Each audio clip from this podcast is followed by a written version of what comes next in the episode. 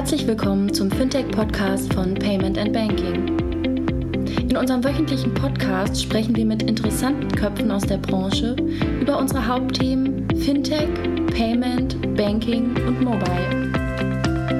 Hallo und herzlich willkommen zur 248. Ausgabe des Fintech-Podcasts von paymentbanking.com. Heute mit den Kollegen Kilian Thalhammer. Hallo Kilian. Hallo Jochen. Dem André Bajorat. Hallo André. Hallo ihr beiden.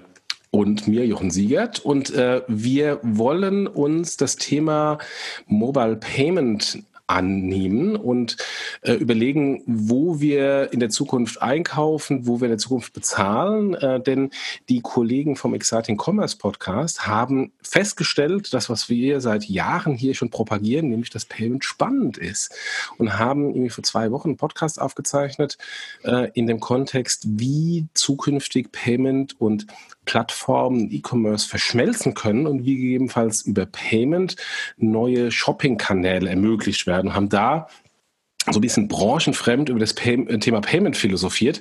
Wir haben es angeguckt oder beziehungsweise angehört und äh, viele Punkte, die die gesagt haben, waren vollkommen richtig. Äh, es war auch so gut wie keine dabei, wo ich sagen würde, ein großes Veto.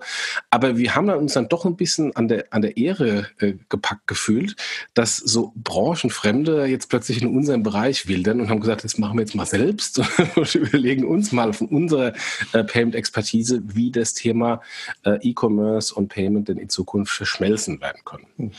Oder wir sprechen als Branchenfremde über E-Commerce. Mal schauen, genau, was, das kann man auch sagen. was dazu rauskommt. Ich wollte es gerade sagen. Also die 246 war ja die Keynote vom Alex Graf und das ist ja eigentlich echt Kernkompetenz von Exciting Commerce. Also insofern kann ich das gut verstehen, dass äh, Jochen und Marcel einfach auch mal in unserem Terrain ein bisschen fischen wollten. Ja, ja.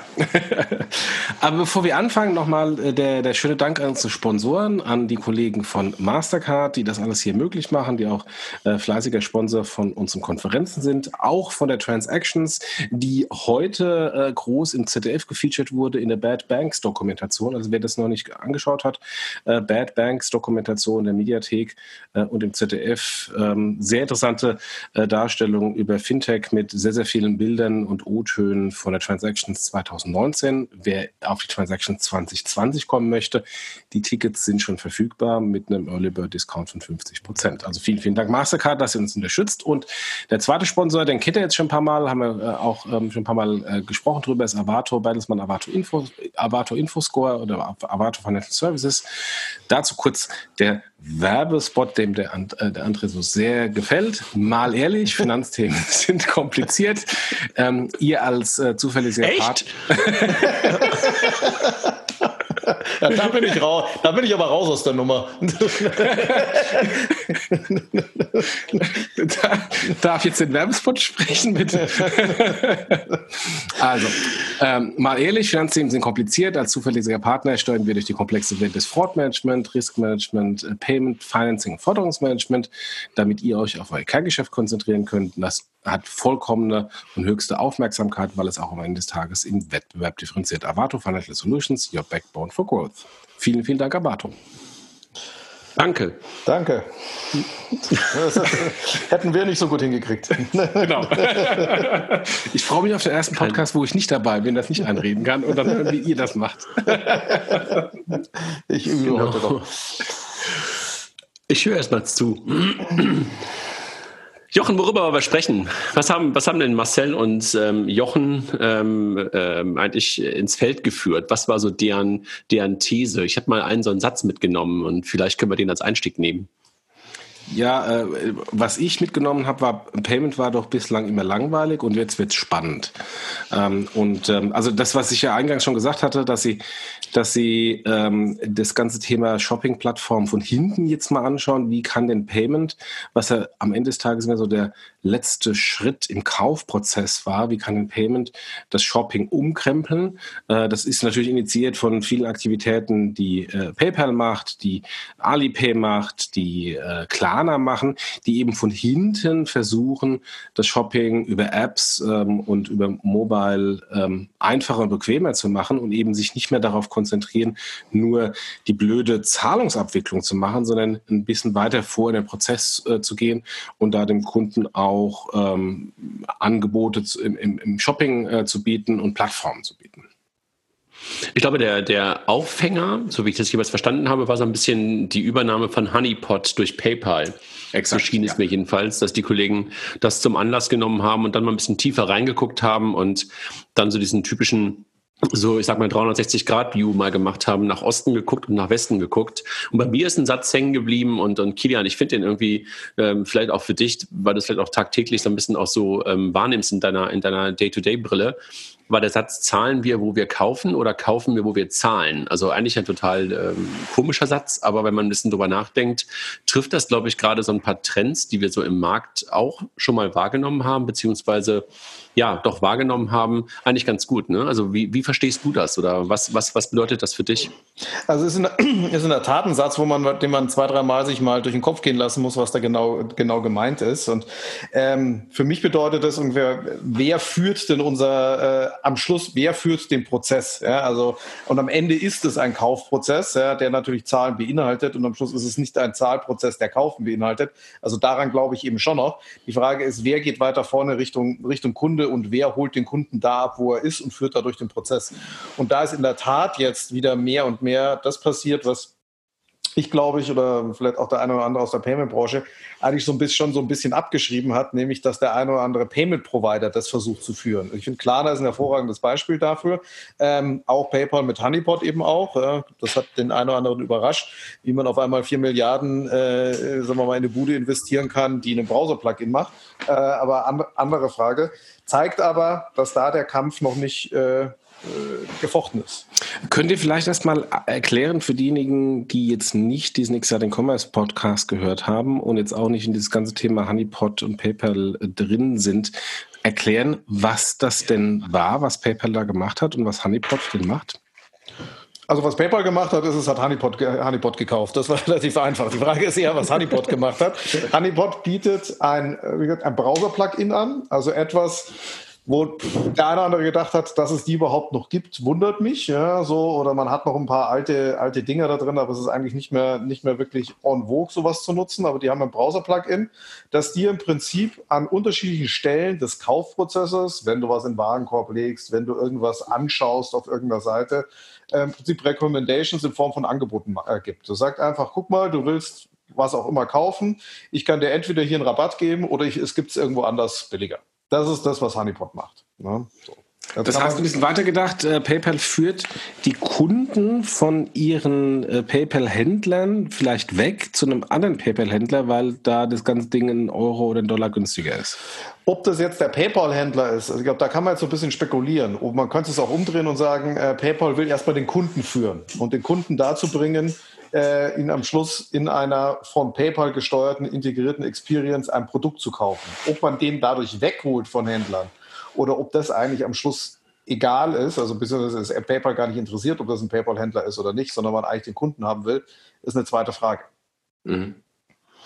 Also wir haben ja darüber auch ein bisschen gesprochen, beziehungsweise geschrieben, auch im, im Blog. Wir haben ja einen kleinen Artikel dazu gemacht, so Anfang des Jahres, glaube ich, war es, ne, als auch die Über, äh, Übernahme da bekannt wurde. Nee, das stimmt gar nicht, im November noch, im November mhm. letzten Jahres. Ähm, und da gab es ja auch so ein paar Stimmen, ähm, die auch so, ich glaube, Raphael war das, glaube ich, auch, der so ein bisschen über Retargeting gesprochen hat. Ne? Also dass er sagt, okay, Möglicherweise ist es gar nicht der initiale Kauf, aber wenn du halt äh, dieses Honeypot, äh, Honeypot, diesen Honeypot-Plugin äh, äh, installiert hast, weißt du natürlich eine ganze Menge über das Kaufverhalten des Nutzers und äh, kannst auf die Art und Weise natürlich dann auch das Kaufverhalten steuern. Ne? Ähm, das ist natürlich, glaube ich, irgendwie das, das Spannende, was da irgendwie auch drin stecken könnte. Ne? Genau, und genau der Kanal fehlt ja Honeypot. Ja? Also Honeypot hat ja eigentlich keinen Retargeting-Kanal, ja, weil das triggert dich ja genau dann, wenn du bereits etwas tust. Später ist es wahrscheinlich schwieriger, dir nochmal äh, andere Sachen äh, anzubieten oder dich nochmal dazu, dazu zu führen. Das kann natürlich PayPal bieten. PayPal kann dir natürlich durch ein ganz anderes Frontend das Retargeting ermöglichen. Und das halte ich auch als, zwei, als weitere Möglichkeit, wie man das einsetzen kann. Sag mal, ganz kurz eine, eine kurze Frage. Hört ihr auch so ein Knacken die ganze Zeit zwischendurch? Oder ist ähm, Kilian höre ich das, ja. So, okay. Ich höre es ich hör's nicht, aber das liegt wahrscheinlich an so. Okay. Hörst du bei mir auch? Nee, ich höre einfach immer nur so zwischendurch so ein Knacken, als wenn, dann weiß ich auch nicht, also irgendwie so alle paar Sekunden so ein Knack, Knack, Knack, also so ein ganz also nicht ein, kein lautes Knacken, aber halt so ein komisches Knacken zwischendurch. Ich wollte nur sicherstellen, dass ich das nicht bin. Ich habe gerade schon meinen Kopfhörer gewechselt, aber ich höre es weiterhin, deshalb. Nee, ähm, ich höre es von Kilian. Das ist vielleicht ein Kabeldings oder was auch immer. Kennen wir ja schon aus der Vergangenheit. Ja, das ja. kann ich recht gut. Ja. okay, sorry, aber das war nur so eine, so eine kurze, eine kurze Frage. Weiß, alle, weiß allerdings nicht, was ich jetzt hier, was ich ändern kann. Nee, alles gut, alles gut. Okay. Ist egal. Ähm, also coming back to, to Honeypot. Also, ähm, also Retargeting, sagst du, Kilian, könnte einfach ein, ein Weg sein, warum das Ganze auch zusammen, zusammenpasst. Ne? Weil, wie du es ja vorhin schon gesagt hast, eigentlich denkt man so, Browser-Erweiterung, Plugin ist so ein bisschen so fast so 2000er. Ne? Ähm, da dachte man so, Total. braucht man eigentlich nicht mehr wirklich. Ne? Total. Das ist das Weil erste Browser-Plugin, was ich mir aktiv installiert habe und habe dabei festgestellt, dass ich inaktiv zwar einige habe, ähm, aber die gar nicht nutzen. Und es war, Honey war das erste, das ich überhaupt mal wieder angefasst habe. Wobei das ja irgendwie in Deutschland oder in Europa ja auch nahezu, ähm, naja, ähm, ähm gibt es keine, keine Angebote. Ne? Also jedenfalls habe ich, glaube ich, nichts gefunden. Ich habe es dann auch mal installiert, aber so richtig was gab es, glaube ich, nicht. Ne? Amazon gab es, aber das Angebot ist eigentlich fake. Ja, also das habe ich immer mal probiert, aber ich glaube, das kannst du, das kannst du auch dann knicken, ja, weil jedes Mal, wenn du draufkriegst, ist es passt dann doch nicht.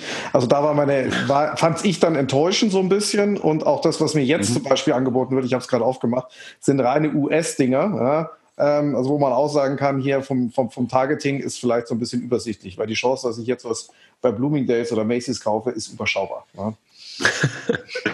Aber äh, Jochen, du hast ja gerade gefragt, dass man noch mal ein bisschen erklärt, was Honeypot eigentlich ist. Ne? Aber so der, der, der Gedanke ist, glaube ich, ist, glaube ich, klar, ne? dass man ähm, das, was gerade passiert, dass man halt merkt, dass Payment halt nicht mehr das Letzte im Prozess ist, sondern dass man halt ähm, gerade sieht, dass ein paar Trends passieren, dass plötzlich äh, genau der, der, eigentlich letzte im Prozess plötzlich sozusagen nach vorne rutscht. Ne?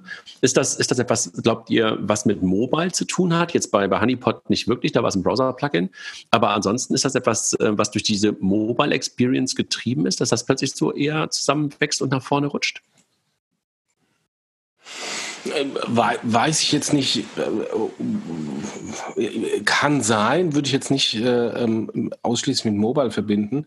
Ähm, ich, ich glaube, das, das grundlegende Problem ist, dass im Mobile-Bereich viele Zahlmethoden einfach nicht funktionieren und einige wenige wirklich funktionieren. Also PayPal funktioniert, Klarna funktioniert.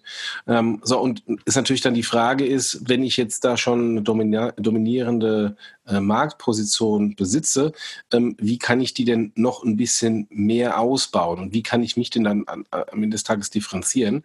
Ähm, und da kann sowas natürlich eine, ähm, ein Differenzierungsfaktor sein, indem ich einfach äh, dem Kunden bessere Deals ähm, und äh, engere, engere Integration ins Shopping-Erlebnis ermögliche, weil ähm, äh, lass uns mal anschauen, äh, Amazon Mobile ist eine Katastrophe, eBay Mobile ist eine Katastrophe. Ähm, die, die chinesischen Wish und Co. Ähm, funktionieren mobile sehr gut, weil die aus einer Mobile-Only-Welt kommen. Instagram äh, ähm, Payment ähm, ganz kurz, lass, so mich, lass, mich, lass, mich, einmal kurz einhacken. Du sagst, Amazon Mobile ist eine Katastrophe. Ähm, du meinst aber nicht sozusagen im wenn ich was suche und kaufe, weil das ist ja relativ smooth, sondern wenn du dich eigentlich ähm, inspirieren lassen willst, dann ist es eine Katastrophe. Oder, Exakt. Oder also Amazon ist, ist ja, äh, wenn ich Amazon als Produktsuchmaschine annehme und dann ist, ist, ist die äh, Mobile-Seite ja nett und ähm, äh, da finde ich auch das und kann dann auch sagen, ich will das und auch und dann ist per One-Click ja auch relativ schnell bezahlt. Aber das ist halt ähm, dieses, dieses, dieses ähm, ich suche jetzt hier gerade das neue iPhone oder den neuen, oder den neuen AirPods ähm, ähm, und will die schnell haben. Ähm, für, für ein tatsächliches Shopping-Erlebnis ähm, ist das, was Amazon anbietet, ähm, immer halt noch irgendwie äh, ein Browser reduziert auf einen Mobile Screen und der Browser ist de facto im Status von 1995. Ist äh, sehr, sehr äh, schwarz-weiß dargestellt.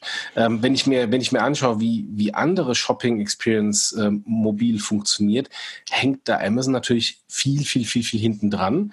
Ähm, und da ist natürlich eine Möglichkeit, ähm, wenn die etablierten Shopping-Plattformen das nicht bieten, dass man von hinten vom Payment kommt ähm, und eben dann eben äh, ähm, die, den Shopping-Weg mit dem Payment-Weg verbindet. Ich glaube nur, dass es, also ich glaube da zwei, zwei Anmerkungen. Ich glaube bei das Thema bei Amazon ist natürlich, dass du immer dann reinkommst, wenn du schon weißt, was du kaufst. Das ist gar kein Mobile-Ding, das ist online auch schon so. Ne? Ja. Das, heißt, ich weiß, wenn ich zu Amazon komme, schon, was ich kaufe. Das heißt, Amazon muss mich nicht abholen, muss mich nicht targeten, muss nicht zu mir kommen und sagen, du brauchst doch bestimmt XYZ, sondern das weiß ich schon. Und dafür ist deren Mobile Experience gut. Ich glaube, bei den anderen, und das ist in der Tat eine große Chance, und da sehe ich vor allem Klarna auch hinsichtlich Marke nochmal anders positioniert als als PayPal ist jemand, der sagt, ich hole dich viel, viel weiter vorne ab und biete dir nach eine smooth Experience. Da ist das Payment komplett weg. Ja, so. Und ich bin gespannt, ob PayPal das hinbekommt, ja, weil meiner Meinung nach ist es auch ein Brandthema und da ist PayPal schlechter positioniert als eine Klarna oder, oder, oder andere, weil es halt immer noch ein Payment-Brand ist. Auch wenn ich schöne Offerings mache, das bleibt ein Payment-Brand. Ich weiß nicht, ob sie das anders positioniert bekommen. Also ihr sagt eigentlich gerade, wenn ich das nochmal so richtig ähm, verstehe, sagt ihr ähm, zur, zur Inspiration, zum echten Shopping-Erlebnis, ähm, da gibt es Mobile, also weil ich hatte ja gerade nach der Mobile-Frage ähm, die Frage gestellt, da gibt es eigentlich nicht wirklich so richtig was Gutes und ich glaube, so also ein paar Trends gibt es oder ein paar Anbieter, so wie, wie About You, die das, glaube ich, sehr, sehr stark versuchen, ne? die aus der Welt kommen, also dich sozusagen inspirieren und versuchen, dich zum Shopping zu bringen. Aber ähm, nochmal zurück jetzt zu den Payment-Anbietern. Da gibt es jetzt, und das habe ich das erste Mal letztes Jahr auf der Money 2020 so richtig in Amsterdam so richtig wahrgenommen, als die Kollegen von Klarna auf der Bühne waren und, und, und der, wie heißt der, Christoph oder sowas da, der, der, der Sebastian, Sebastian auf der Bühne ähm, das Klarna, die Klarna-App vorgestellt hat und ich mich gewundert habe, warum da plötzlich so viel Lifestyle drin war und warum der eigentlich die ganze Zeit nur davon gesprochen hat, von, von, von Explore, äh, Exploration und dass man jetzt wieder alles finden kann und so weiter. Aber jetzt im Nachhinein, also wann war das? Im Juni, ne? Mai, Juni letzten Jahres, Jahres wurde das damals, glaube ich, so vorgestellt, die erste Version. Da wurde Klarna, glaube ich, auch plötzlich rosa, ne? also oder pink. Ne? Das waren sie ja vorher irgendwie auch nicht von der Farbe. Ähm, meint ihr das, also dass, dass, äh, dass Klarna sich gerade so in so eine ganz andere Richtung entwickelt? Kilian, du hast es gerade so angedeutet, dass da irgendwie eine Brand, so ein Brandwechsel auch stattgefunden hat. Ich meinte den Brandwechsel eher, also von Klarna fand ich den Brandwechsel jetzt nicht so stark, als wie auf der anderen Seite meiner Meinung nach ein Brandwechsel bei PayPal notwendig ist, um so eine Story und auch so ein Investment wie bei, wie bei Honey, was ja, glaube ich, mit die größte Übernahme von PayPal jemals war, überhaupt zu, zu, zu, zu rechtfertigen. Ja. Also ich glaube, das Honey-Prinzip würde nicht funktionieren, wenn da eins zu eins PayPal draufsteht. Das meinte ich. Der Wechsel bei Klarna ist meiner Meinung nach aus deren Sicht eine logische Weiter- ähm, äh, Weiterentwicklung der, der bestehenden äh, Story, weil man sich dort ja bewusst nicht von Anfang an schon auch als B2C-Brand, der nicht nur Payment ist, positioniert hat. Ich glaube, da ging es nur ein Stück weiter. So, also so sehe ich zumindest. Also ich finde, wenn, ich mir Klarna anschaue, äh, sehe ich da American Express in, in jung und in cool. Äh, weil nichts, was Klarna macht, ist nicht das, was American Express heute schon hat. Ähm, die kommen, die kommen vom Kreditkartenbereich, äh, die kommen davon von äh, ähm, später bezahlen. Sie äh, machen äh, sehr äh, äh, gezielte Werbung, um die Leute im TNI-Bereich auf neue Händler, auf neue Shoppingmöglichkeiten äh, zu lotsen. Und genau das macht Klarna nur halt in jung und cool und frisch und in online und mobile. Und, ähm, und von daher, ich, ich sehe, wenn ich mir Klarna anschaue, sehe ich da ein, ein wirkliches klares Playbook, wie American Express, wenn man American Express heute neu gründen würde, wie man das cool machen könnte. Und, ähm, und äh, American Express ist, macht genau das Gleiche. Ähm, die führen oder picken sich einzelne äh, Merchants raus und versuchen anhand des Bewegungsmusters des Kunden äh, die zu neuen Merchants äh, zu führen. Da gibt es ja auch äh, Rabatte und Discounts. Äh, wenn ich jetzt irgendwie bei Merchant A einkaufe, ähm, innerhalb der nächsten x Wochen bekomme ich dann irgendwie einen 5 Euro Rabatt oder Membership Rewards doppelt oder was auch immer. Ähm, das hat American Express Old Fashioned schon lange gemacht und Klarna macht das in cool und im Online. Wen du da übrigens nicht vergessen darfst, ist im Prinzip Curve. Curve macht das eins zu eins genauso. Ne? Also es versucht auch diese Shopping Experience mit reinzunehmen über Cashbacks und Rabatte. Hat jetzt vielleicht bei uns noch nicht so eine starke Verbreitung, aber genau das ist deren, deren Monitor Monetarisierungsmodell. Ne? Und ja. da geht's aus dem Payment kommen, zwar wirklich jetzt nicht von Zahlmethode, wie es ja Klarna eigentlich ist, sondern von der klassischen Karte, aber auch sehr in die, in die American Express Welt rein oder sagen wir mal in die Kartenwelt rein. Vor, vor allem, weil du ja die anderen Brands, und das wollte ich gerade äh, den Bogen so ein bisschen spannen, die Mastercards und Visa, da ja eigentlich nicht aktiv was tun können oder deren Versuche da ein bisschen was zu tun bis jetzt alle gescheitert sind. Wie, wie seht ihr die denn da? Ich nehme die irgendwie in der, in der Hinsicht irgendwie in der Tat gar nicht wahr. Also eine, eine, Visa und eine Master nehme ich da wirklich gar nicht wahr. bei Curve habe ich gerade so gedacht, ups, okay, ähm, habe ich auch noch nicht so wahrgenommen, ähm, aber da musste ich gerade ähm, in der Tat plötzlich an Miles and More denken, ähm, die ja auch so ein bisschen in diese Richtung gehen. Ne? Da geht es ja dann eher um das Thema Meilen einlösen, ähm, aber da geht es ja auch in so ein, ein bisschen Richtung Explo, ähm, Exploration oder Empfehlungen für bestimmte Produkte. Und ähm, da habe ich gesehen, so das neue Update von der App, die geht ja komplett in diese Richtung, äh, dass sie dich halt hinführen wollen zum, zum Commerce. Also ich weiß nicht, ob das, ob das in so eine gleiche Richtung geht, wie, wie du es bei Curve auch beobachtest. Also auf, auf, auf jeden Fall, ja. Und du kannst, äh, darfst auch in dem Honey-Kontext nicht vergessen, das ist auch ein sehr starker Loyalty-Case. Also da ist ganz, ganz viel Punkte-Themen drin. Also die haben zwar, das ist nicht der originäre Trigger, aber hintenrum die Bindung der, der, der Kunden im Prinzip ein, ein Merchant-übergreifendes äh, Loyalty-System aufzubauen, ohne die, sagen wir mal, Merchants zu inkludieren. Ähm, das ist das, was da passiert. Dasselbe, dasselbe steht bei, steht bei Curve auch im Hintergrund. Ja. Und ich glaube auch da, ähm, gehen so ein bisschen das Thema hin. Also Loyalty verschwindet so ein bisschen. Das sind doch wieder die normalen Offers, die nach vorne gehen. Ähm, und da versuchen jetzt die, die anderen, anderen Player mitzuspielen. Ne?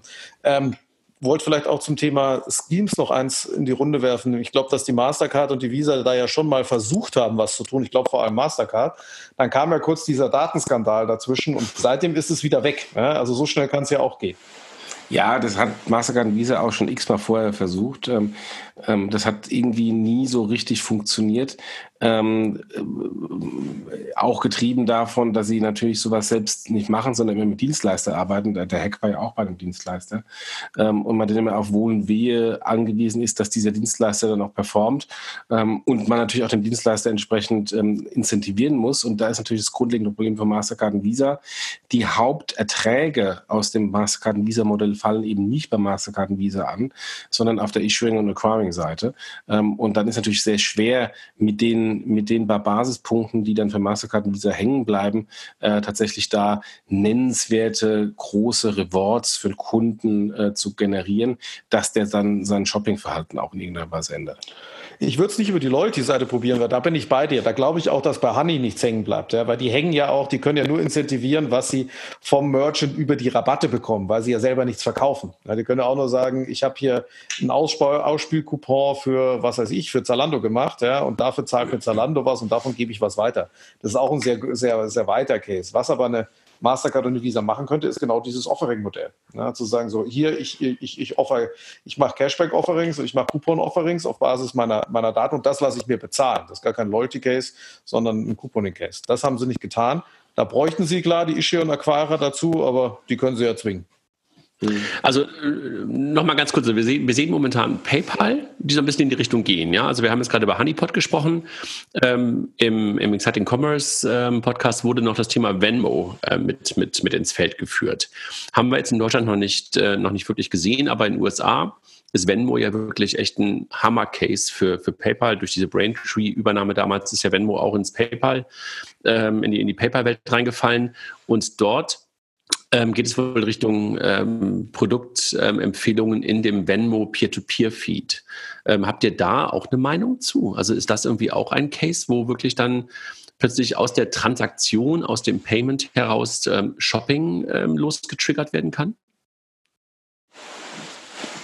Kilian? Ja, also Meinung habe ich schon dazu. Also ich, ähm, das, das geht auf jeden Fall. Und da äh, ist, finde ich auch das Interessante, dass das ja äh, jetzt nichts ist, was komplett, komplett neu ist. Also jetzt hat ja Wemno oder egal, Wemno könnte man ja auch durch PayPal oder wie auch immer ersetzen. Die Daten, die die verwenden, die sind ja schon relativ lange da. Ich frage mich, warum jetzt der Zeitpunkt ist, dass das funktioniert. Gab es irgendeinen technologischen Sprung? Gab es irgendeinen Kundensprung, dass die Kunden jetzt anders darauf reagieren, auf solche Recommendations? Vielleicht ist einfach die Anzahl der Kunden so richtig ähm, jetzt da, dass es wirklich Sinn macht. Das ist, ähm, dass du halt auch auf der Merchant-Seite plötzlich jetzt irgendwie auch akquirieren kannst und auch Deals damit reinspielen kannst. Genau, vielleicht musste die Skalierung her, vielleicht haben wir, hat man die Skalierung oder hatte ich jetzt die Skalierung überschätzt und gesagt, das muss eine gewisse Größe haben. Ohne der Größe macht es keinen Sinn. Sinn, weil ähm, man ja von den Budgets auf der Händlerseite immer noch gegen irgendwelche Massen, äh, sagen wir mal, Kanäle konkurriert, sei es Fernsehen oder auch immer noch Print. Und jetzt hier in den Mobile-Kanal investiert, ist ja für die immer noch vergleichsweise klein. Ja? Ähm, vielleicht war das, kann man spekulieren. Ich glaube aber trotzdem, dass, es, dass, das ein, dass das schon ein Weg ist, äh, wie man Venmo, moment, äh, Venmo monetarisieren kann oder auch anderen zusätzlich was machen kann, weil Venmo ist ja immer noch äh, ein Draufzahlcase in dem Sinne und da glaube ich, war die Gelegenheit ganz gut. Ja, also ich, ich sehe es ähnlich. Also äh, prinzipiell ist ein, ist ein Skalierungsthema, weil Venmo ja seit Jahren defizitär war. Ähm, da kommt ja auch meine ganz starke, harte Meinung her. Äh, mit P2P kann man kein Geld verdienen. Also mit P2P-Payment kann man kein Geld verdienen, äh, weil PayPal das nicht geschafft hat. Beziehungsweise jetzt ist wohl so der Tipping Point, nachdem man so eine sehr marktdominierende Situation in den USA hat mit, mit Venmo, ähm, dass sie tatsächlich jetzt offensichtlich mit eingestreuten Incentives Teams ähm, da ähm, äh, Cross-Selling-Möglichkeiten haben, die dann eben nicht nur irgendwie im Basispunktebereich ähm, ein, ein Proof of Concept darstellen, sondern auch tatsächlich dann in der Masse äh, der, der skalierten Venmo-Nutzer ähm, auch so dazu führen, dass man dann darüber äh, Geld verdienen kann. Das Problem, was ich bei Venmo sehe, ist, das ist ähm, kein internationaler Skalierungscase, das ist ein rein nationaler Case in den USA. Und, ähm, und PayPal hat, ähm, äh, können wir vielleicht nachher nochmal im Detail rauf, raufgehen, ohnehin sehr große Probleme, ähm, Produkte, die nicht Kernprodukt sind, äh, zu internationalisieren. Ähm, das hat in der Vergangenheit nicht funktioniert ähm, und hat auch bei Venmo nicht funktioniert, hat auch bei Braintree nicht funktioniert. Und, ähm, und schön, dass sie Venmo in den USA haben und auch ja, schön, dass sie da ähm, darüber jetzt einigermaßen Geld verdienen können. Ähm, aber ich sehe nicht, dass Venmo ähm, äh, international skaliert ähm, und das dann äh, jetzt im, im Kontext ich sage Commerce, das eine Vorlage sein könnte, äh, dass PayPal ähm, in den Bereich Shopping stärker reingeht, weil das ist weiß gar nicht, wann die Venmo übernommen hatten, irgendwie vor, vor zehn Jahren oder so. Äh, das, und das war, die waren damals schon relativ groß. Das ist halt ein, ein, ein, ein, ein Case, der erstmal massiv äh, skalieren muss. Und, ähm, und selbst wenn die jetzt sagen, ich äh, äh internationalisiere Venmo morgen, ähm, brauche ich dann trotzdem fünf, sieben Jahre, bis ich in den Hauptmärkten tatsächlich überhaupt eine Relevanz habe. Äh, und da gibt es natürlich Märkte wie äh, ähm, Skandinavien mit, mit äh, Swish, wo, wo, so, wo der Markt auch schon verteilt ist. Wir in Deutschland haben noch kein P2P-Payment-App-Markt. also Quid hört man auch irgendwie nichts mehr. da gibt es irgendwie so keinen keinen dominierenden Anbieter. Ähm, aber das funktioniert halt nicht von heute auf morgen. und deswegen bin ich da sehr skeptisch, dass sowas dann auch ein Shopping-Case sein könnte. Ich würde es auch, also mein Gefühl bei dem, bei dem Venmo-Ding war ja immer so, das ist so ein bisschen PayPals Plan B. Ne? Also das nimmt man halt so ein bisschen nebenher und guckt mal, wie gut das läuft. Ja? Man hat es ja, das hat aus meiner Sicht so viel funktionale und auch Zielgruppenüberschneidung mit PayPal an sich. Also weil auch PayPal ist ja ein großer P2P-Case. Ja? Auch PayPal konnte die Sachen äh, anbieten, die Venmo auch kann. Also das ist nicht so groß unterschiedlich. Man kann darüber streiten, ob die Zielgruppen ein bisschen anders sind, aber auch das, glaube ich, nivelliert sich aus irgendwann auch dieser Honey-Kauf, ja, das, warum kauft PayPal das und nicht Venmo? Warum nutzt man nicht die zweite Schiene, um auch auszuspielen? Das finde ich passt da immer nicht so gerade und glaube auch deswegen ist eine Internationalisierung da überhaupt, überhaupt kein Case. Und ähm, um aufs Ursprungsthema zurückzukommen, ich glaube, da sieht man eher so ein bisschen die, sagen wir mal, ähm, strategische Sorge, die man bei PayPal an sich hat, ja, dass man, dass man das Risiko sieht, den Endkundenzugang so ein bisschen verlieren ist zu hart, aber ein bisschen weiter in den Hintergrund zu rücken und dass das, dass das wichtiger ist und dass man da mehr in den, in den Kaufprozess rein muss. Jetzt wollen wir mal ganz kurz neben PayPal nochmal auf jemand anderen gucken. Wie schätzt ihr denn Google in dem ganzen Kontext ein? Google Shopping, Google Pay. Ist das noch eine relevante, ist das ein relevanter Player? Also natürlich ist Google bei allem immer relevant und Google kann immer alles tun. Aber glaubt ihr, dass die das Thema Shopping-Erlebnis ähm, in der Kombination mit Zahlen, darüber reden wir ja eigentlich, ähm, möglicherweise auch nochmal auf den Kopf stellen können? Also Google kann immer alles, aber schafft es nie. also, also, sie schaffen äh, ja ganz viel, ne? ja, sie schaffen ganz viel, aber, ähm, aber ähm, schaffen sie es wirklich? Ähm, äh, also äh, Google Shopping ist das beste Beispiel. Ähm, wie lange diskutieren wir über Google Shopping? Wie lange wird Google Shopping rauf und runter diskutiert als äh, große Konkurrenz zu Amazon und eBay? äh, was ist daraus geworden? Ja, die sind da und ja, die Leute klicken ähm, und ja, vielleicht tut es auch eine Idealo ein bisschen weh, aber hat es in irgendeiner Weise an der Dominanz von Amazon und eBay ähm, äh, gerüttelt? Nee. Ähm, und, ähm, und ja, die Puzzlestücke hätten sie, aber ich bin bei, bei Google ähm, ähnlich skeptisch teilweise auch wie bei Amazon, äh, weil Google so ein Riesenladen ist, ähm, wo die, der strategische Fokus häufig fehlt. Ähm, und es eben nicht jemand gibt, der sagt, komm, ich mache jetzt Google Shopping in Verbindung mit Google Pay und da gehen sehr viele Ressourcen drauf und ich mache das groß. Gleiches Beispiel mit Amazon, Amazon Pay. Warum ist Amazon Pay seit Jahren ein Flop?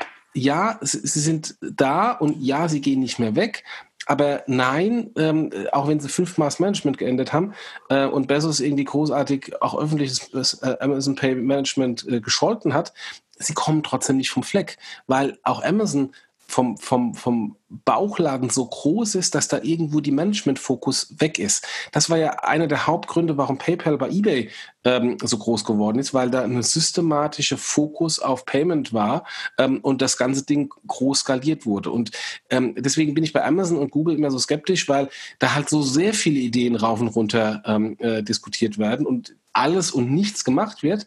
Ähm, aber am Ende des Tages der Fokus, der wirklich strategische Fokus im Payment, was eben nicht innerhalb von äh, zwölf Monaten sofort einen Return und sofort eine Massenskalierung darstellt, eben nicht da ist. Und, ähm, und deswegen bin ich bei den beiden immer so sehr prinzipiell skeptisch. Ja, sie haben alle Puzzlestücke vor sich, aber kriegen sie zusammengesetzt und groß gemacht? Äh, nee.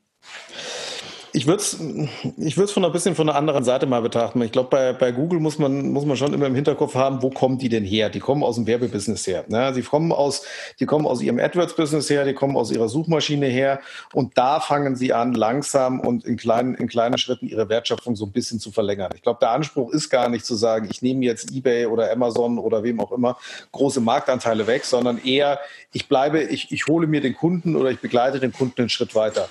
Da sehe ich schon gewisse Erfolge, auch wenn die dauern. Ja, also ich meine mal, die, wenn man mal die Flugsuche annimmt, ich glaube, die hat schon gewisse Relevanz now, äh, now äh, nicht now, nun. Jetzt. Äh, jetzt.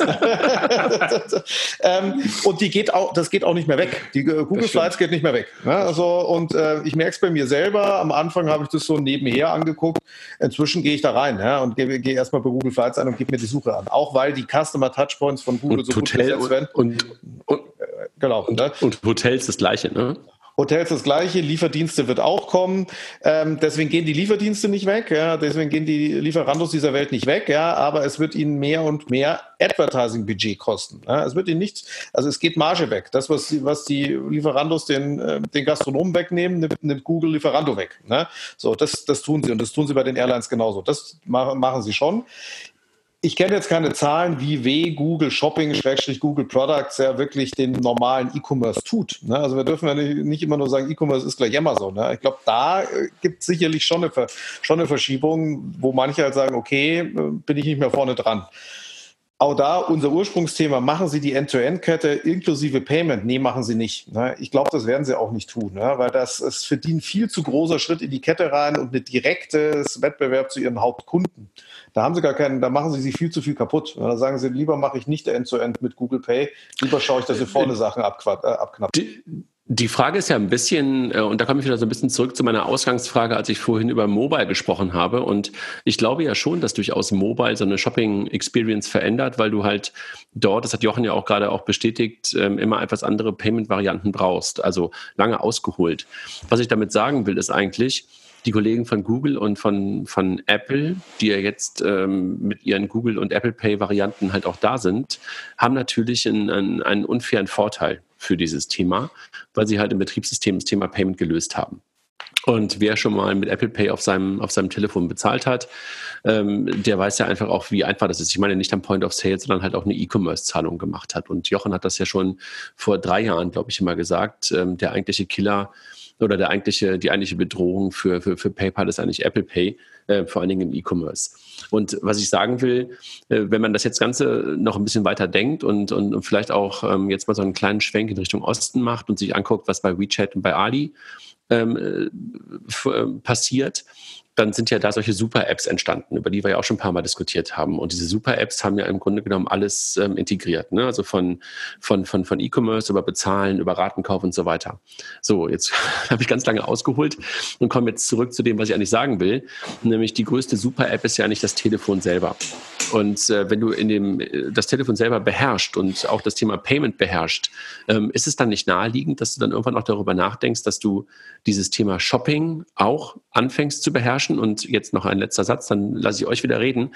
Ähm, ich habe so ein bisschen das Beispiel des App Stores im Kopf. Der war ja früher einfach auch so, ein, so eine Art Suche, dass ich halt irgendwie eine App gesucht habe, so ein bisschen über Ranglisten gegangen bin, weil ich halt in Kategorien mal geguckt habe. Und so seit, boah, ich würde sagen, einem halben Jahr ungefähr, ähm, hat sich der App Store, jedenfalls bei, bei Apple, im, im, im Android Store, also im, im Google Store kenne ich mich nicht so aus, hat sich ja total verändert. Das ist ja eher so ein, naja, also fast schon so eine Art Shopping-Erlebnis für Apps. Und ähm, kann man das nicht auch für E-Commerce-Sachen denken? So. Jetzt bin ich abgehangen. Ja, das, in dem Monolog habe ich mir wahrscheinlich jetzt zwei, drei Sachen, zwei, drei Sachen äh, so, sind mir so aufgefallen. Also das erste ist, was du sagst, der App Store. Der App Store ist meiner Meinung nach jetzt auch von Apple-Sicht mehr und mehr ein Marketingkanal geworden. Also Apple hat gemerkt, dass sie dieselben Sachen, die eine Google mit ihrer Suchmaschine macht, jetzt auch im App Store macht. Und das merkt man auch in dem Aufbau des App Stores. Es ist mehr und mehr Vermarktungsfläche. Es mhm. ist nicht mehr dieses neutrale, äh, hat nicht mehr den neutralen Anschein, sondern durch die Hintertür ist man davon ausgegangen, okay, ähm, das kann einfach bezahlt werden, was da steht. Da sind ganz viele jetzt Marketingprodukte drauf, die, sagen wir mal, sagen wir mal äh, Werbetreibende kaufen können und das wird immer, immer stärker. Das ist, glaube ich, eine natürliche Evolution des App Stores, weil man gesehen hat, hey, so und so viele Kontaktpunkte gibt es, warum soll man die nicht monetarisieren? Was spricht denn dagegen? Ja, so, das ist die eine Seite. Die andere Seite des Satzes, den ich von dir ganz interessant fand, ist nicht das Telefon der größte, der größte App Store. Und Gedanken, den ich da in den Raum werfen wollte, ist, wir, wir, kriegen ja alle mit die Diskussion USA, USA, China, äh, Donald und sein Handelskrieg und so weiter. Der größte App Store, der dadurch entstehen kann und wo ich sehr, sehr stark glaube, dass das ein riesengroßer Player werden in den nächsten ein, zwei Jahren, wird ja Huawei sein. Also Huawei kontrolliert das Telefon, kontrolliert die Hardware, wurde jetzt gezwungen, natürlich auf eigene Technologie zu setzen. Und die werden aus dem Stand heraus eine ähnliche Größe haben, wie, sie, wie, es, wie es Apple und äh, Google haben wird, ja? allein, durch den, allein durch den Heimatmarkt. Und da bin ich mal gespannt, wie die das auch aus der Payment-Sicht denken, weil die könnten es noch viel weiter integrieren als, als, wie, als wie andere, die halt immer noch auf ähm, Apple und Google setzen müssen, weil sie eben nicht das Telefon kontrollieren. Huawei als, als neue Super-App, sagst du, ja? Huawei als neues Ökosystem. Also meine These wird, Huawei wird eine ähnliche, wir werden in ein, zwei Jahren nicht mehr von Apple und Google reden, wir werden von Apple, Google und Huawei reden. Also das sehe ich eins zu eins identisch, äh, denn ähm, diese, diese äh, Donald-Boykott von Android für ähm, die Chinesen sorgt ja nur dafür, dass die sich für Alternativen äh, umschauen müssen und dann es quasi ein westliches oder westliche Betriebssysteme gibt, ähm, Android und äh, ähm, iOS und es östliche Betriebssysteme gibt, ähm, die davon komplett getrennt sind. Und äh, so wie wir schon äh, das eigene chinesische Internet haben mit den eigenen chinesischen Apps, äh, wo wir als äh, Westler kaum drauf zugreifen können, ähm, wird das vermutlich durch diesen Bann ähm, noch viel stärker äh, passieren. Ähm, und äh, wird das für uns in irgendeiner Weise eine Rolle spielen? Das würde ich erstmal hinterfragen, weil ähm, das wird dann ein, ein chinesisches, russisches äh, Alternativ, ähm, indisches Alternativbetriebssystem sein mit einem äh, separaten Ökosystem. Äh, kommen die dann hierher? Hm, weiß ich nicht. Weiß ich auch nicht, also klingt immer so komisch, kommen die da hierher? Äh, ähm, die, das, die, Frage wird eher umgekehrt sein, müssen wir nicht dahin? Ja, ja so in, genau, der, genau. In, der, in, der, Richtung, weil uns gar nichts mehr anderes übrig bleibt, weil die, äh, wir haben die genau diese Wertschöpfung, die äh, China oder sagen wir mal äh, Asien da bereitstellt, die haben wir in Europa gar nicht mehr. Ne? Also wir haben keine, wir haben keine Hardware, wir haben keine Software, wir haben kein Ökosystem. Ja. Wir müssen dahin und müssen uns eigentlich dem in Anführungsstrichen anpassen, was es da so ein bisschen gegeben wird. Ja? Und wenn und wenn nur irgendeiner auf die lustige Idee kommt, irgendwie Alipay, WeChat und Huawei zu verheiraten oder äh, eins von beiden, dann hast du auf einmal so einen großen, so eine Power in dem Markt, die auch weit über China rausgeht. Die kommt vielleicht nicht direkt nach Europa, aber die wird wahrscheinlich einen größeren Anteil der Weltbevölkerung erreichen, als wie äh, wir uns so ein bisschen vorstellen können. Ne? Und damit sagst du, ähm, dreht sich halt auch das Thema, äh, was heißt, da dreht es sich nicht, sondern da sagst du, ähm, dann ist sozusagen das, was ich gerade als These hatte, dass das Betriebssystem, äh, Entschuldigung, dass das Telefon eigentlich die, die größte Super-App ist, ähm, wird dann da noch mächtiger, weil du sagst, dann gibt es ähm, ein Betriebssystem mit einem eigenen Huawei-Betriebssystem, da gibt es eine Hardware und das nochmal gepaart sogar mit den vorhandenen Super-Apps führt dann dazu, dass du wirklich ein komplettes äh, monopolistisch oder duopolistisches ähm, Ökosystem hast, ja? Genau, also im Prinzip, äh, wenn du es wenn dir ein bisschen, bisschen anguckst, ist, wäre die Kombination, würden viele von anderen Playern, wenn man in Anführungsstrichen von Schwächen reden will, haben ja manche Sachen nicht. Also eine Google und eine Apple haben nicht diese Super-Apps, weil sie da absichtlich nicht, äh, nicht reingehen und sagen, diese, diese Lösung mache ich über den App Store. Eine Alipay WeChat hat keine Hardware, ne, so in dem Sinne, und hat eigentlich auch kein richtiges Betriebssystem. Jetzt kannst du die App an sich als Betriebssystem sehen, aber so weit ist es noch nicht. Die beiden Sachen kombiniert geht halt in der Kette sehr, sehr weit. Hm. Hm. Also kontrolliert im Prinzip bis zum Shopping eigentlich äh, alles oder würde dort alles würde dort alles kontrollieren und in einer Skalierung, da, wo glaube ich selbst selbst die USA sagt, ja, das müssen wir erstmal hinkriegen. Ja.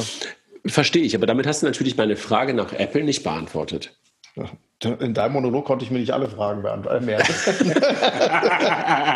ich hatte ja eigentlich schon Raphael, äh, Raphael-Züge mit meinem Monolog. Dem könnt ihr doch auch folgen.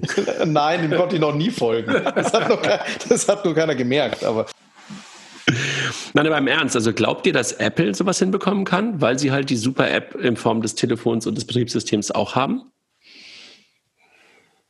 Also mir würde bei Apple ein bisschen die Shopping-E-Commerce-DNA in der Masse fehlen. Also da sage ich jetzt nicht, dass die Apple Stores keine schöne Shopping-Experience sind, aber in der Masse mit der wirklichen Traktion und äh, täglichen Relevanz, das traue ich irgendwie Apple nicht zu. Apple ist niemand für die tägliche Relevanz in der Masse.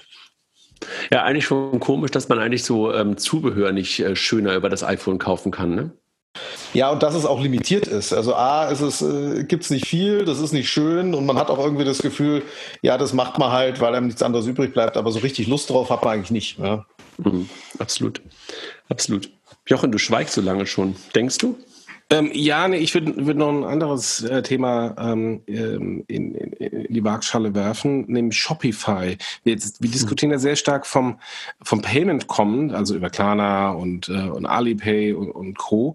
Ähm, aber ähm, wer, wer da immer so ein bisschen unter dem Radar läuft, äh, sind die Kollegen von Shopify, die ja eigentlich über äh, äh, blöde Shop-Software gekommen sind, äh, dass das so quasi der Longtail äh, einen kleinen Shop hat äh, und da Sachen verkaufen kann, aber mittlerweile ähm, in der in der kompletten Logistik und Infrastruktur ähm, ein, ein, eine wahnsinnige Macht darstellen ähm, aufgrund der Vielzahl äh, der vielen Shops, ähm, die darüber äh, dargestellt werden. Die haben auch, ähm, ich möchte sagen, ein eigenes Payment, Shopify Payment, aber die haben zumindest ähm, eine, eine einheitliche User Experience, die über die einzelnen Shops ähm, ähm, möglich sind. Und die kommen eben ähm, von dem Ansatz nicht über das Payment, sondern haben sich vom Shop-System über den Kauf bis ins Payment ähm, und an Logistik und äh, Fulfillment ähm, ähm, etabliert. Und die können eben von der anderen Seite kommt, äh, das machen, was worüber wir gerade eben über Klarna, PayPal und Co. gesprochen haben.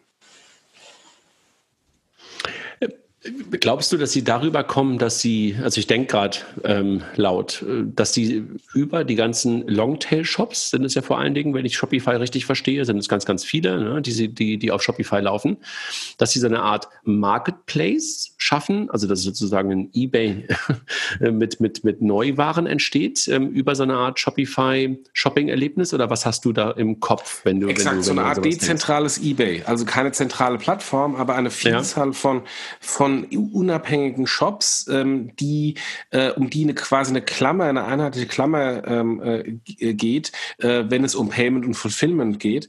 Ähm, und dann natürlich auch, wenn ich äh, bei Shop A eingekauft habe und mit Shopify Payment bezahlt habe, ähm, mir dann auch Angebote gemacht werden bei Shop B. Ähm, und ähm, äh, ich bin ja sowieso prinzipiell immer ein Freund von diesen von diesen Longtail KMU Modellen im, im Payment und im Shopping, äh, weil äh, so ist PayPal groß geworden, so ist Square und SumUp und Co. groß geworden. Ähm, äh, so ist äh, Shopify mittlerweile groß geworden.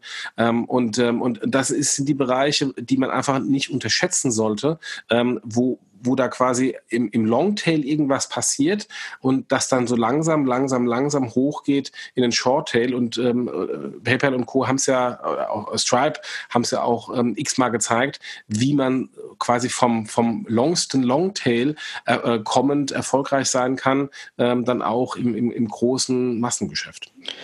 Wobei ganz kurz, Kilia, bevor du antwortest, das habe ich bei PayPal am Anfang auch mal gesehen, solche Ansätze, dass sie versucht haben, ähm, ihre Shop-Partner ähm, in so einer Art kuratierten ähm, Auswahl irgendwie darzustellen. Das sehe ich irgendwie schon gar nicht mehr bei PayPal. Jetzt frage ich mich, warum soll das bei, bei Shopify anders sein? Und hm, ist das eher eine Frage, ähm, tut man sich damit einen Gefallen, weil man plötzlich dann auch Vergleichbarkeit zwischen seinen eigenen Kunden schafft?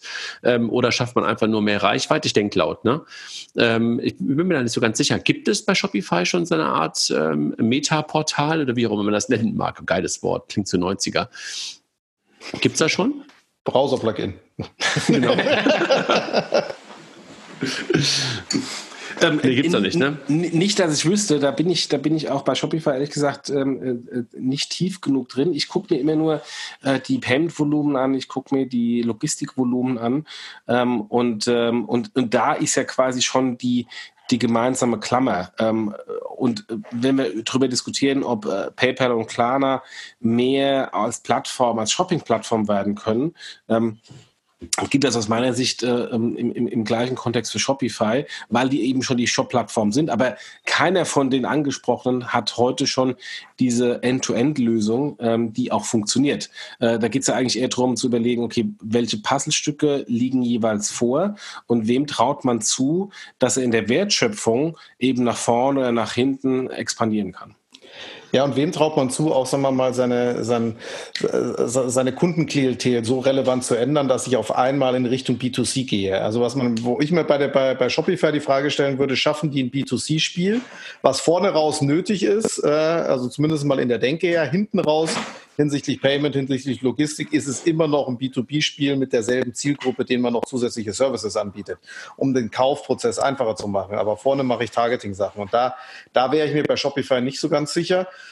Und ich bin ein bisschen bei André, diesen Ansatz, den hat man oft gesehen, den hat der Amazon selber auch schon mal gemacht. Amazon Stores gab es schon auch vor fünf, wenn nicht vor zehn Jahren. Ja? Alles, wieder, alles wieder eingestellt. Ich frage mich, wieso das da jetzt funktioniert und an anderer Stelle, an, an, an anderer Stelle nicht. PayPal, PayPal genauso ähm, hat es schon mal funktioniert, Metamarktplätze. Auch, ein, äh, auch jemand, der es lang funktioniert hat, lang probiert hat, den ich jetzt äh, schon ewig nicht mehr gehört habe, ist Rakuten. Äh, so außer auf dem mhm. Trikot von äh, Barcelona, glaube ich, sieht man die nicht mehr. Auch selber Ansatz. Ja? Man wollte eine Meta-Plattform, man hat Marktplätze ge gekauft, man wollte Shop-Software verkaufen und über Payment da reingehen. Gefühlt gescheitert. Also es ist, glaube ich, nicht so einfach, da so eine, so eine äh, Regel abzuleiten, wann und wie es funktioniert oder ob es an der einen Stelle nicht einfach Zufall ist so ein bisschen die Shopping-Clubs, ne? die wir auch mal vor 15, 20 Jahren gesehen haben, die dann irgendwie auch alle wieder verschwunden sind. Das war ja eher so das Thema Rakuten. Ne? Also Rakuten ist ja auch eher so ein, so ein Club, Club-Gedanke. Ja, und jetzt, kommt, und jetzt kommen die Clubs ja wieder. Ne? Es kommt mit Zalando Plus und Amazon Prime ist ja auch ein Club. Ja? Also ein Club, wo du irgendwas, wo du dich einkaufst und sowas. Die kommen irgendwie wieder, äh, auch wenn sie vor zehn Jahren da waren, wieder weg sind. Ja? So. Mhm. Aber jetzt nochmal zurück zu unserem eigentlichen Thema. Ähm, wem, schätzt, äh, wem, wem trauen wir denn das Thema zu? Also jetzt haben wir gerade über Shopify noch gesprochen, also eher so, so, ein bisschen exotisch. Ähm, oder Jochen, hast du zu Shopify noch, noch so einen Gedanken, den du, den du noch nicht mit uns geteilt hast, wie du auf sie gekommen bist?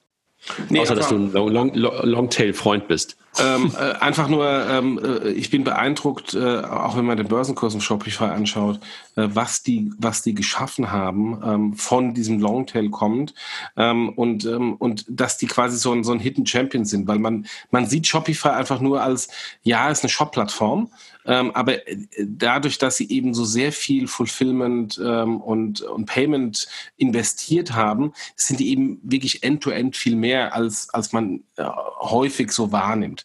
Ähm, und das ist aber, natürlich eine, eine interessante Voraussetzung. Total, aber ähm, so wie Kilian gerade gesagt hat, in der Tat eher so ein B2B-Thema. Ne? Also alles, das, was du gerade aufgezählt hast, sind ja eigentlich alles eher B2B-Dienste, die sie ihren Partnern anbieten und eben kein, kein echtes B2C-Game. Ne? Würde ich jetzt nicht notwendigerweise sagen. Ja, natürlich ist es ein B2B-Thema, ähm, aber was ist denn PayPal gewesen?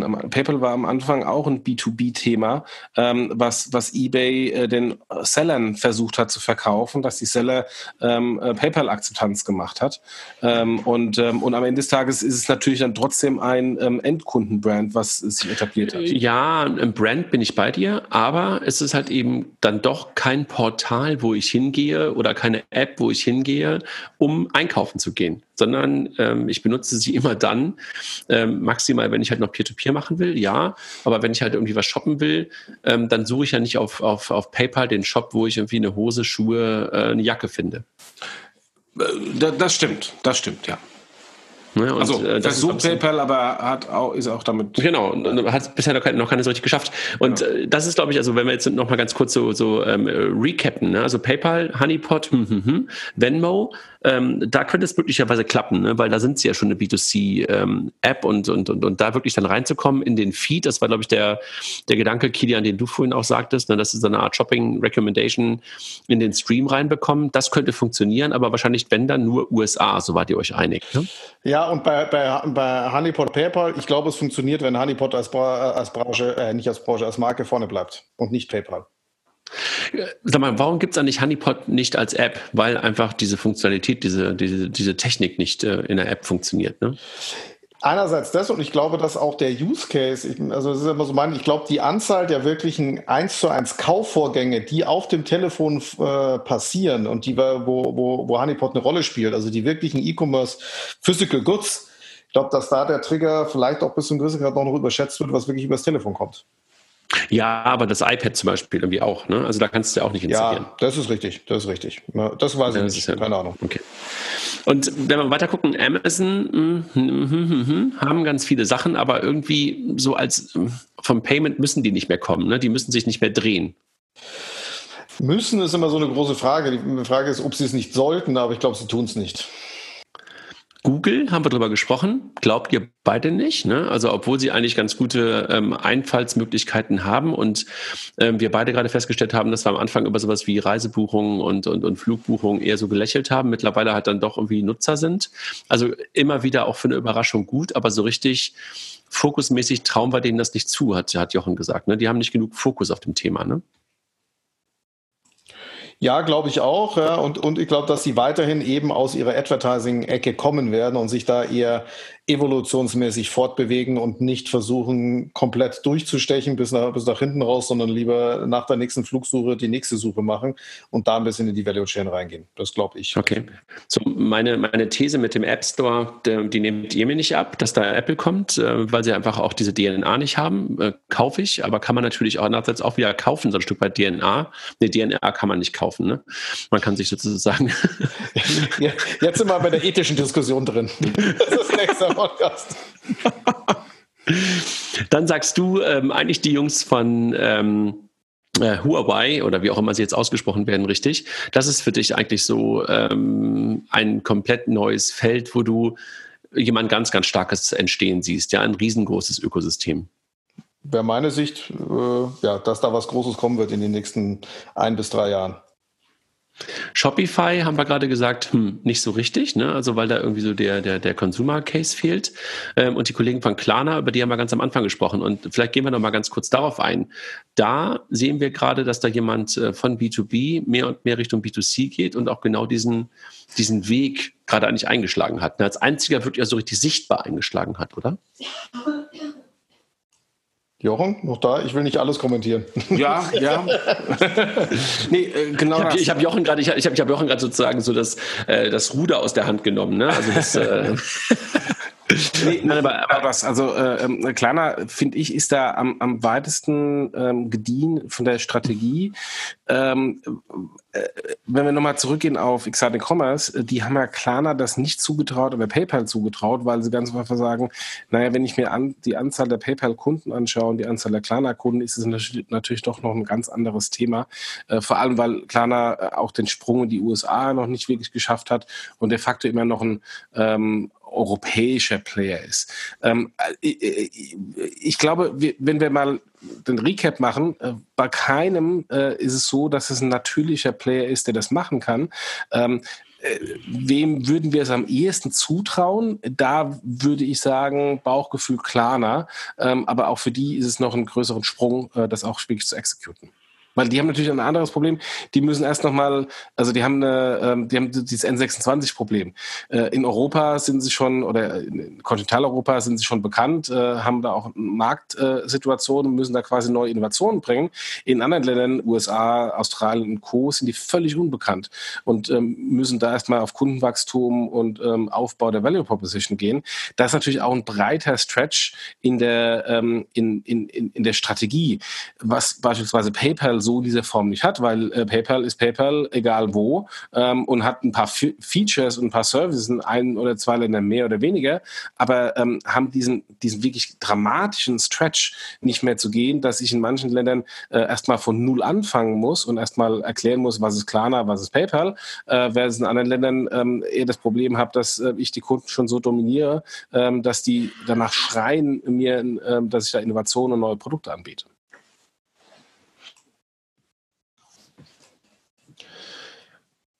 Jo, habe ich nichts hinzuzufügen, glaube ich, aus der, aus der Klarner Sichtweise. Wobei man auch, auch ähm, der Versuch, diese regionale Sicht einzubringen, immer so ein bisschen schwierig ist, weil natürlich die meisten Player regional unterschiedlich positioniert sind und man selten einen sagt, okay, der ist überall gleich. Ja. Viele sind teilweise teilweise Nische, teilweise etabliert, also wie es bei Klarna so ist, aber PayPal auch nicht so, äh, auch nicht anders. Es gibt ja genug Märkte, wo PayPal entweder gar nicht präsent ist oder unter ferner Liefen. Das kannst du nicht, kannst du nicht pauschalisieren. Aber trotzdem bin ich gespannt, in welche Richtung Klarna geht und in manchen Märkten traue ich ihnen da mehr zu als PayPal, in USA natürlich nicht. Ja. Lass uns vielleicht mal so diese White Label Player mal, mal ansprechen. Also die. RatePays, ähm, die Concardis und Co., die ja de facto keine oder die Avatos auch, ähm, die ja de facto keine Endkundenmarke haben, aber die gleichen Services anbieten ähm, wie, wie Klarna. Glaubt ihr, dass das ein äh, wir haben es aber schon Shopify schon diskutiert, dass, dass es ein B2B-Play ist? Ähm, oder glaubt ihr, dass da die Marke, die ja äh, Klarna sehr stark aufgebaut hat, ähm, und aus meiner Sicht, wo ich mir fragte, so, was tun sie denn da so viel Scheiß investieren und Geld in, in diese Marke, die sie jetzt natürlich sich jetzt bezahlt hat, dass die Marke dafür eine gute Voraussetzung ist, ähm, eben aus dem Kerngeschäft dann noch ein bisschen weiter nach links und rechts in der Wertschöpfungskette zu gehen? Ich glaube, es ist nicht nur die Marke, es ist auch das damit eingekaufte Mindset. Ja? Also wenn du einen, also so einen, und da ist Avato, finde ich auch ein gutes Beispiel, jemand, der aus 100 Jahren B2B kommt und der B2B in der DNA und in den Kennzahlen, in den Prozessen oder sowas drin hat, den, den da ein bisschen anders auszurichten, glaube, das ist, das ist sehr, sehr schwierig und wahrscheinlich auch gar nicht zwingend notwendig, weil auch so B2B-Player ja immer weiter äh, gebraucht, gebraucht werden. Ob dein Geschäftsmodell dadurch besser wird, äh, ist eine andere Frage, aber es wird sie weitergeben. Ich glaube, da ist der Druck gar nicht da, sich da in diese Richtung zu entwickeln. Mhm. Und wenn wir noch mal so ganz kurz, also Curve habt ihr gerade schon mal noch gesagt, aber den trauen wir nicht wirklich jetzt so ein, so ein echt ein großes, äh, großes äh, Thema zu, oder? Ja, äh, Curve muss erstmal äh, wirklich Traktion äh, bekommen. Ich habe da vor irgendwie vier Wochen so eine, ähm, äh, einen Tweet gesehen von der tatsächlichen Anzahl von aktiven Endkunden auf Curve. Und das war, ich kann mir nicht mehr, äh, nicht mehr erinnern, was es genau war, aber es war für mich erschreckend wenig. Ähm, mhm. Das ist, das ist halt immer noch so ein Modell. Äh, wir haben, wir haben ja in dem, im letzten Podcast, in dem News-Podcast drüber gesprochen, dass es irgendwie so ein Payment-Nerd-Thema Curve, was ein Payment-Nerd-Problem löst.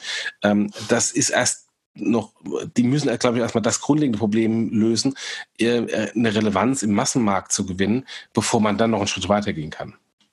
Glaube ich auch. Ja, ich würde die Zahlen nicht unterschätzen. Also ich kenne die, ähm, aber da ist ja bei mir eher Disclaimer gesandt äh, in, in, in, in, Summe. Aber ja, da, es fehlen zwei, drei Schritte, um es fehlen vielleicht zwei, drei Schritte, um auf der Ebene mit Klarna mitzuspielen. Es fehlen vielleicht fünf, sechs Schritte, um in Richtung PayPal zu gehen.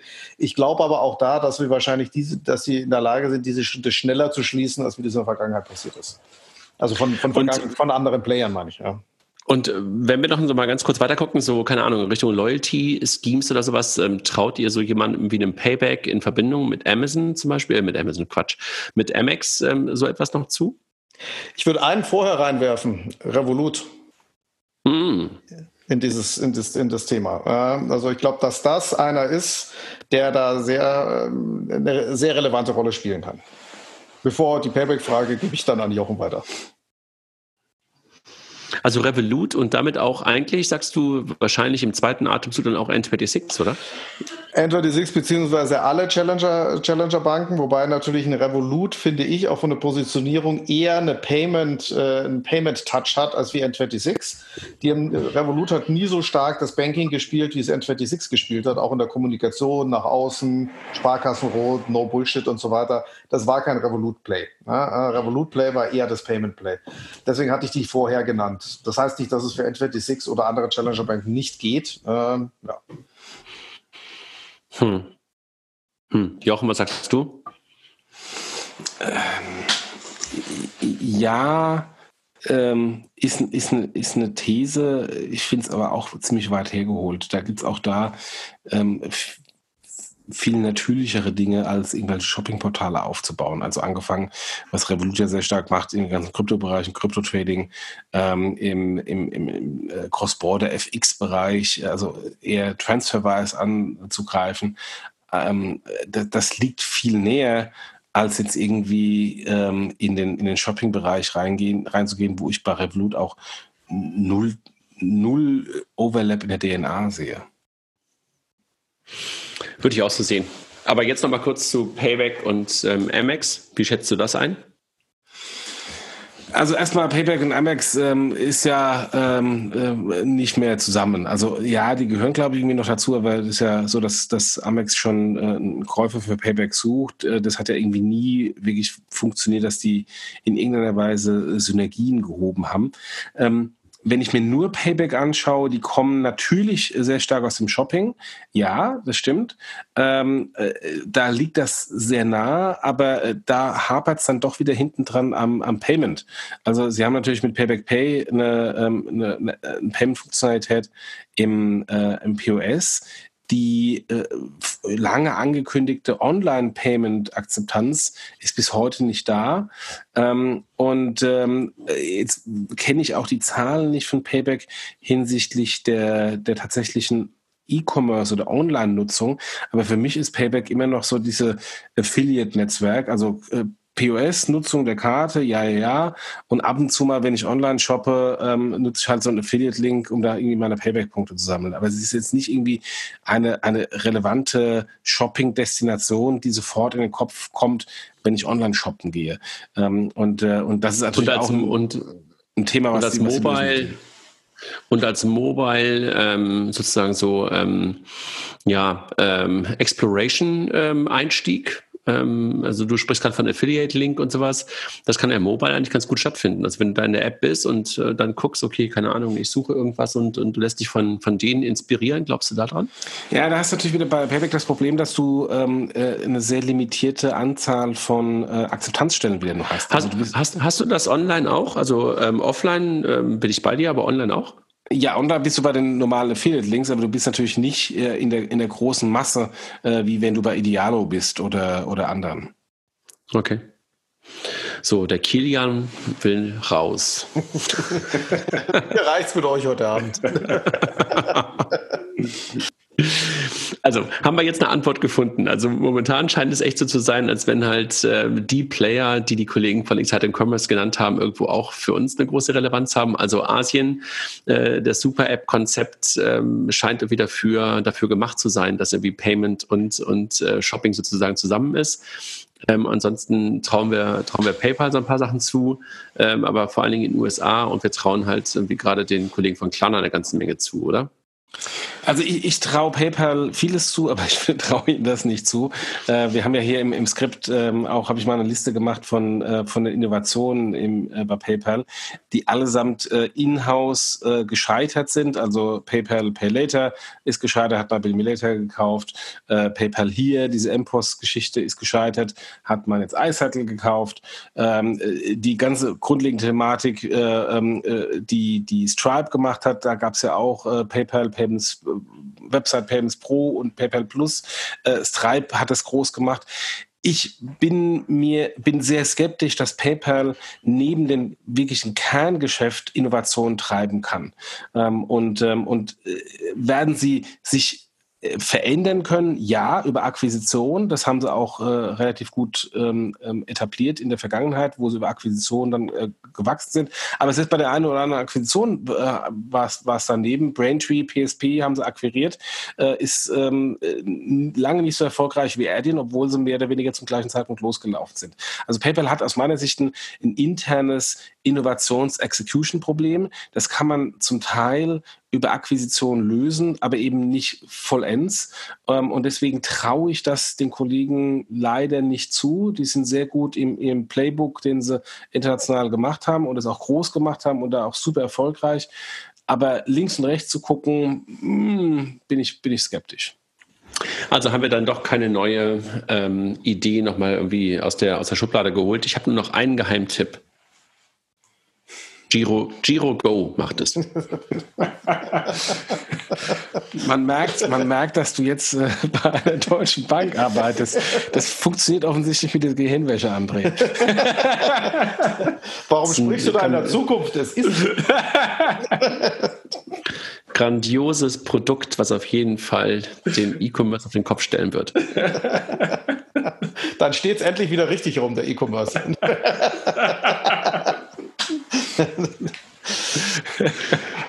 Gut, jetzt will ich aber raus.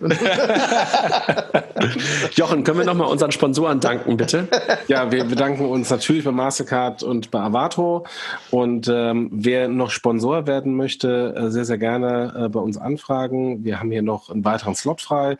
Wir haben eine sehr spitze Zielgruppe für Entscheider im Payment Banking und Handel adressieren möchte, wir sind der Place to be. Insofern sprecht uns an.